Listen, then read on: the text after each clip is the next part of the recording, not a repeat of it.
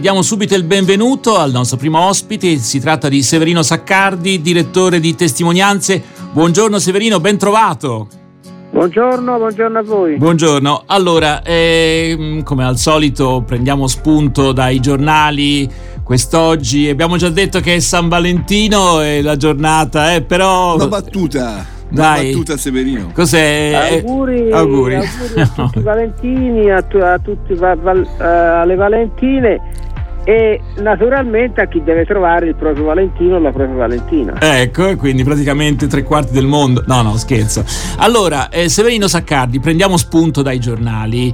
Eh, ovviamente la notizia principale riguarda i risultati elettorali nelle regionali in Lombardia, nel Lazio. Repubblica mette soprattutto in evidenza il dato, eh, come dire, dell'afflusso elettorale bassissimo, eh, il che in qualche maniera eh, serve anche a come dire, parzialmente, parzialmente ridimensionare la sconfitta della centrosinistra, che pure c'è stata, è importante perché la maggioranza del centrodestra si afferma con chiarezza in entrambi eh, le regioni. Sono stati tanti gli italiani che erano chiamati teoricamente ad andare a votare e in tantissimi non ci sono andati. Perché?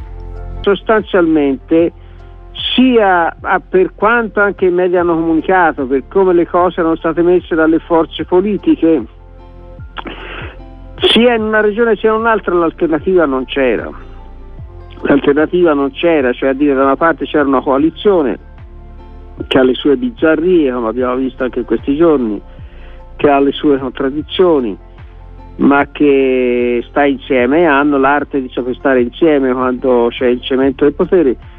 Di là c'è un centro-sinistra, eh, un centro-sinistra più di 5 Stelle che eh, quanto a mh, capacità di dividersi e di litigare non sono secondi a nessuno. E quindi questo credo che sia un elemento che abbia influito moltissimo. E naturalmente questa è un'analisi che andrebbe fatta come viene anche rilevato è molto probabile che l'astensione sia soprattutto astensione di potenziali insomma, o di ma, mh, eh, tradizionali elettori del, della sinistra del centro-sinistra. Ecco, questo credo sia l'astensionismo, ripeto, è un dato, però questo non attenua in ogni caso il peso e la portata di questa sconfitta, perché in tutte e due le regioni il centro-destra ha eh, guadagnato insomma, la, il potere, ha, ha, Mm. ha vinto con la maggioranza assoluta. E Mm.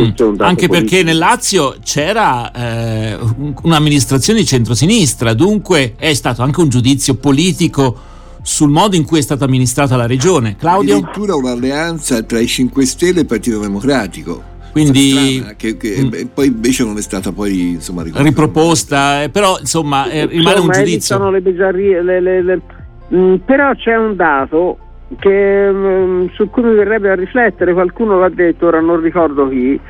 Eh, c'è un dato che, che è curioso perché se noi pensiamo eh, D'Amato per esempio il candidato del, del Lazio del mm, centro-sinistra insomma del eh, PD più eh, appunto Azione e Italia Viva eh, è stato un ottimo assessore alla sanità, ha fatto un grande lavoro eh, di- per quello che riguarda la vaccinazione, la- il contrasto al Covid, è un lavoro egregio in una regione come il Lazio che ha i suoi problemi.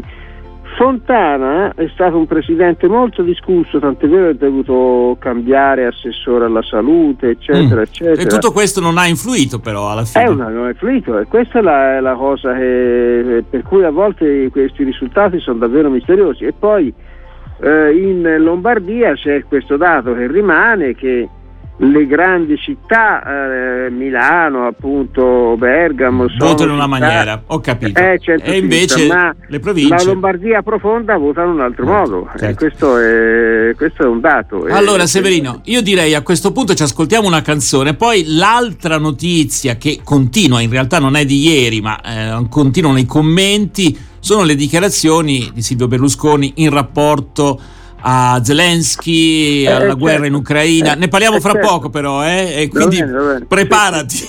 E poi c'è anche un bel appuntamento. ah sì, certo. Poi dopo parliamo anche di un appuntamento a Firenze, eh, sì. una presentazione di un libro in cui eh, diciamo il contributo di testimonianze è importante, la rivista Testimonianze, ma ne parliamo fra poco. Intanto ci ascoltiamo di sì, Caliban Kelsey, Because grazie. He Lives.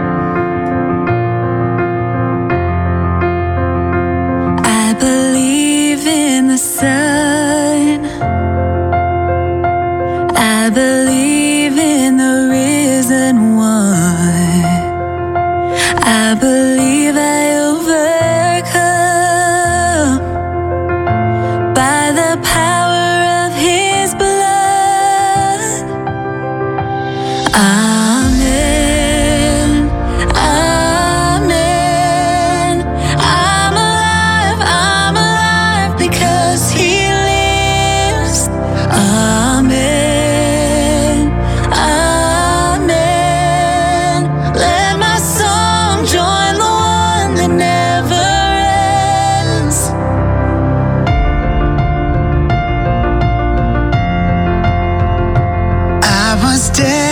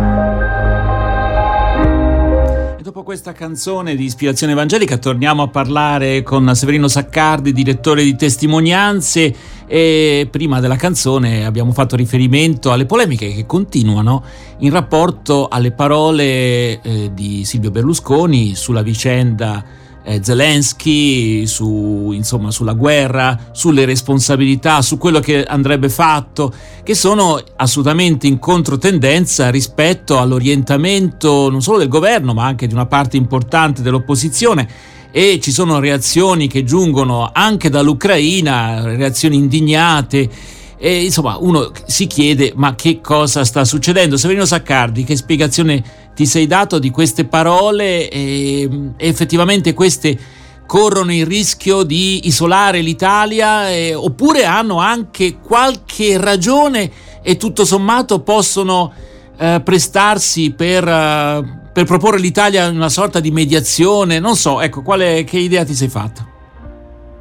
Intanto verrebbe da fare una considerazione semplice che mm, in questo modo, per dirla in maniera un po' mm, alla, eh, mm, con un detto popolare, eh, mi pare che il centro-destra faccia sempre un viaggio e due servizi, perché in questo modo con eh, gli atti parla dal, a chi è appunto atlantista, a chi è pro-Ucraina, a chi mm, e, e, poi con queste uscite che noi, mh, mm, questa è, tra l'altro di Berlusconi è particolarmente eclatante perché non è che ha detto, dice io preferirei la trattativa, no, no, ha dato la colpa della guerra a Zelensky, ha dato la colpa all'Ucraina, eh, insomma è una roba che in qualunque altro paese avrebbe portato immediatamente alla crisi del governo o comunque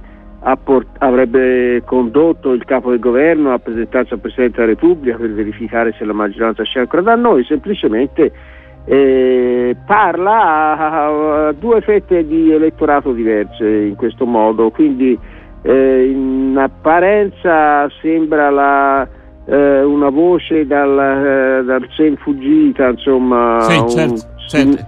E così la eh, si vuole presentare. Sua, anche, suo, sì. Berlusconi a chi parla, a che parla. Intanto queste sono le sue convinzioni, ho l'impressione la Lega e Salvini si sono ben guardati da commentare, quindi votano gli atti, ma quel modo di pensare c'è, insomma, è, mm, è, è, è la stessa cosa, mh, mm, verrebbe da dire, viene fatta anche con la politica sanitaria che segue certamente eh, linee corrette, mm, probabilmente, però non si sa più niente se, se, la, se, se, la, pandemia esista, se non esista, perché poi bisogna strisciare l'occhio anche ai Novax. Quindi voglio dire, da una parte è un incidente, un incidente clamoroso, dall'altro ha anche una sua funzionalità. Berlusconi che cosa ha capito e che cosa ha sentito? Uno è naturalmente filo russo per i suoi rapporti con Putin e lui ha capito che c'è una um, forte stanchezza nei confronti della della guerra, la nostra opinione pubblica. Ci sono una... dei sondaggi, Severino, che dicono che la maggioranza degli italiani è molto, come dire, perplessa, eh? usiamo un eufemismo. Eh, appunto, e lui credo abbia, credo si riferisca a questo, e questo mi pare, mi pare il vero dato. D'altra parte è una vicenda mh, mm, apparente, minore, voglio dire, però molto indicativa e degna del paese di Pulcinella ehm, il testo di Zelensky a Sanremo che o oh, non veniva letto e quello era una cosa che magari si poteva eh, criticare o deplorare, ma era una scelta, no, è stato letto alle due e un quarto di notte. Insomma, eh, tutto questo fa capire che queste tendenze della maggioranza ci sono e ci sono e sono anche forti e, mm, come forti ho l'impressione sono i contatti certi. Ne, ri- eh, ne, riparleremo, ne riparleremo. Dei contatti, scusaci, eh, ti ho interrotto. No, cont- di, di settori, di questa maggioranza con l'ambasciata russa. Io mm. ho l'impressione che questo ci Quindi, ecco, questo sarebbe effettivamente ben più grave eh, da, da, questo punto Ma di vista. Ma lo, lo, dico naturalmente senza nessuna, nessun elemento okay, va bene, va bene. di prova, ma come ipotesi. La senza- mm. Ma la sensazione c'è. Mm. Io, questo è il punto. Allora, Severino, su questi argomenti naturalmente torneremo a parlare, anche perché tra l'altro, eh, come dire, hanno una suggestione non solamente in ambito del centrodestra, degli elettori del centrodestra, ma anche del centrosinistra. Eh? Questo non non dimentichiamolo perché c'è anche un popolo del centrosinistra che guarda con grande imbarazzo quello che sta succedendo e l'appoggio italiano. Eh? Eh, però ci fermiamo qui per il momento perché vogliamo anche segnalare una notizia. Quest'oggi, martedì 14 febbraio, a Firenze alle ore 17 alla sala Chetti La Rocca in Piazza delle Murate si terrà la presentazione del libro di Roberto Mosi Barbari, edizione Masso delle Fate, un libro che rimanda a un drammatico passaggio storico. I drammatici passaggi storici non sono mai mancati, insomma, ci sono sempre no, stati. Però, però questo era veramente particolarissimo perché si parla dell'assedio di Firenze da parte dei barbari. Ora non so esattamente chi fossero questi barbari, tra i tanti, un mondo che appunto è passato da un, da un paradigma a un altro, ecco, dal potere di Roma verso il suo crollo e una nuova Italia, una nuova Europa, insomma. Eh, dunque ci sono naturalmente i riferimenti storici importanti, ma anche i riflessi, perché anche oggi siamo in un periodo di transizione e ci chiediamo dove stiamo andando. Ecco, questo è un poco... Eh, questo è un po' il senso, mm, mm. sì, la, Roberto Mosi eh, come scrittore si è fatto guidare da un riferimento semplice perché c'è vicino a Fiesole per eh, i camminatori il sentiero di Stilicone. Stilicone era il generale romano, anche se di origine vandala, aveva un padre vandalo, a lui stesso ufficiale romano, che ci dice come la società fosse una società in profondo cambiamento e con profondo passaggio, insomma tanti... E anche inclusiva, eh, verrebbe da dire, eh, perché se uno fa carriera... Sì, mm, prego. Sì, sì, sì, appunto, e, ehm, e lì allora ha ricostruito tutta questa vicenda con Firenze nel 406 d.C., Florenzia, che era una città che era divenuta importante, insomma, di cui la, la, l'autore ricostruisce con precisione la fisionomia, l'architettura, l'urbanistica, eccetera, eccetera, era ehm, ehm assediata e sembrava non avesse speranze.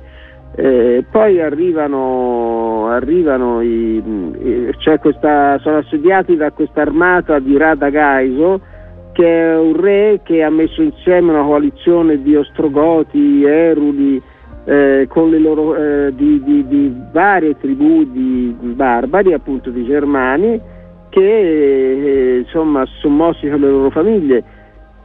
Il, l'armata romana riesce a vincere e questo naturalmente salva Firenze e provoca una strage fra i, fra i barbari, insomma, perché poi le guerre sono così e questa è la battaglia di Fiesole eh, nel libro ci sono anche riferimenti suggestivi, c'è il santo vescovo Zanobi che anima la, mm, insomma, la resistenza della città, c'è il riferimento a Sant'Ambrogio che sarebbe apparso durante l'assedio, Vabbè, c'è sono le leggende. Santa Riparata, sì, sì. C'è, tutto, c'è, la divisione tra pagani che sono ancora molti e cristiani, pagani che dicono perché siamo in questa situazione, perché non si fanno più sacrifici agli dèi e così via. Tutto questo perché è interessante però, come ricostruzione storica perché come tu dicevi parla di un mondo in crisi, in crisi di egemonia, un mondo che va verso la sua fine perché la mh, battaglia di Firenze sarà l'ultima battaglia vinta, poi l'impero romano un po' di decenni va verso il suo crollo, insomma, e quindi senza fare analogie che sarebbero improprie, ma anche noi siamo in un mondo in crisi, in un mondo in cui c'è un confronto ravvicinato fra culture, ci sono molte crisi di egemonie, insomma eh, tutto questo fa pensare e dopo tutto eh, sullo sfondo c'è il rimando anche a quel libro, a quel titolo un po' provocatorio come sapeva fare lui, che è di Ernesto Balducci che era intitolato I barbari nostra speranza. Insomma, ecco, lì era un mondo in transizione, certo. noi siamo un mondo in transizione. Il senso di questo piccolo libro e anche della nostra iniziativa di oggi alle murate è un po' questo insomma ecco bene Severino siamo ormai andati oltre diciamo, i limiti che dobbiamo porci mm. insomma in termini radiofonici però ricordiamo ancora una volta il libro di cui abbiamo appunto presentato in grandi linee ecco le, le, le cose essenziali è di Roberto Mosi dal titolo Barbari edizioni Masso delle Fate verrà presentato quest'oggi quindi per quanti ci ascoltano nella zona di Firenze e dintorni, ma oggi 14 eh, febbraio una sala Chetti La Rocca in piazza delle Murate alle ore 17. Grazie quindi Grazie a Severino a Saccardi